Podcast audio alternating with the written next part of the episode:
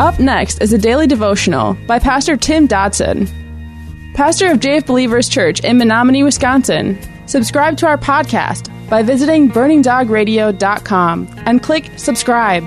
Thanks for listening to Burning Dog Radio.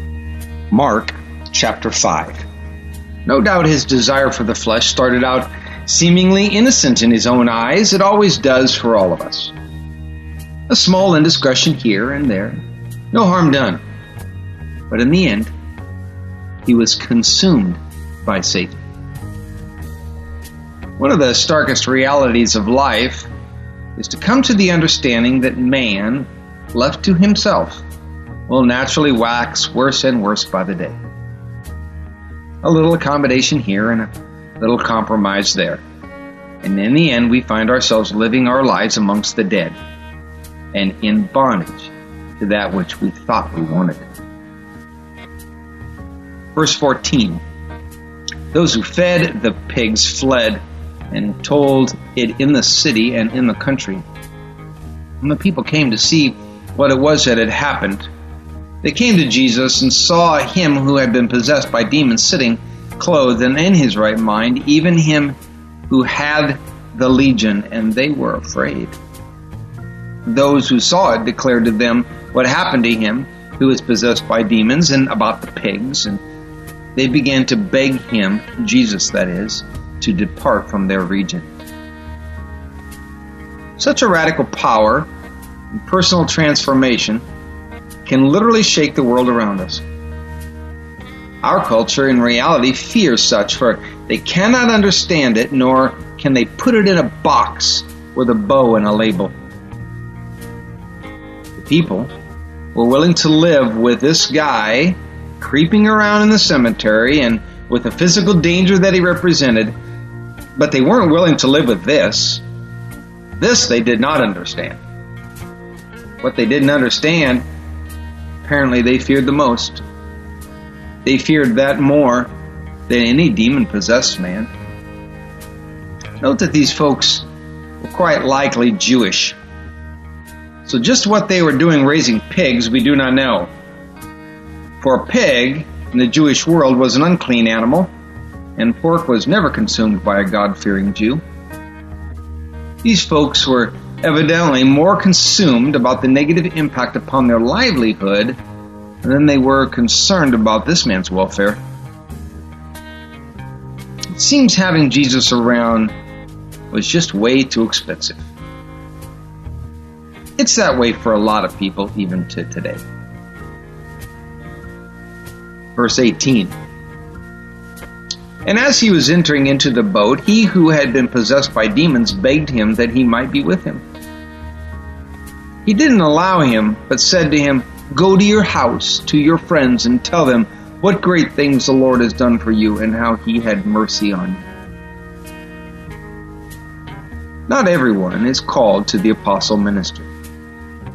We aren't all supposed to be pastors, but we are all called to be witnesses to those around us of God's power to create the living from the dead. Now, Jesus, he knew where he wanted this man. He said, Go and tell them. Verse 20.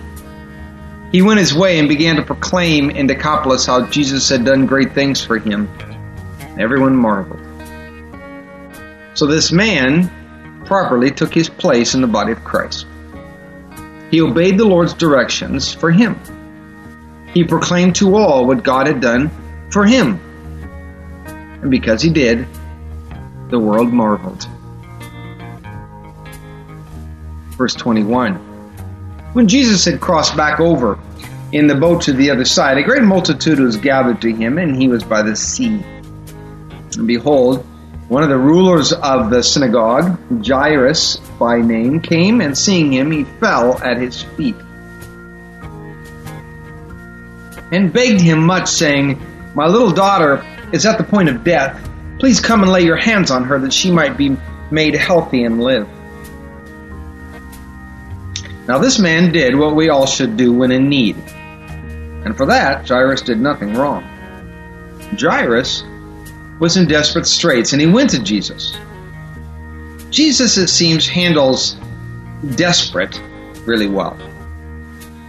But being one of the rulers of the synagogue, it was doubtful that Jairus had ever found himself in the presence of Jesus before, much less at his feet. Question we must ask ourselves is do we only find ourselves at his feet in times of crisis? What does it take to bring us to such a humble state? Must we always find ourselves desperate by the time we actually seek out the Lord? Jairus begged Jesus to come and heal his daughter, who was on the verge of death. He thought Jesus needed to come and touch his daughter, but there was one in the crowd that day, one who recognized that the power of the Messiah was already present and was already manifested in her midst. She knew that she needed to only reach out and touch him. Verse 24.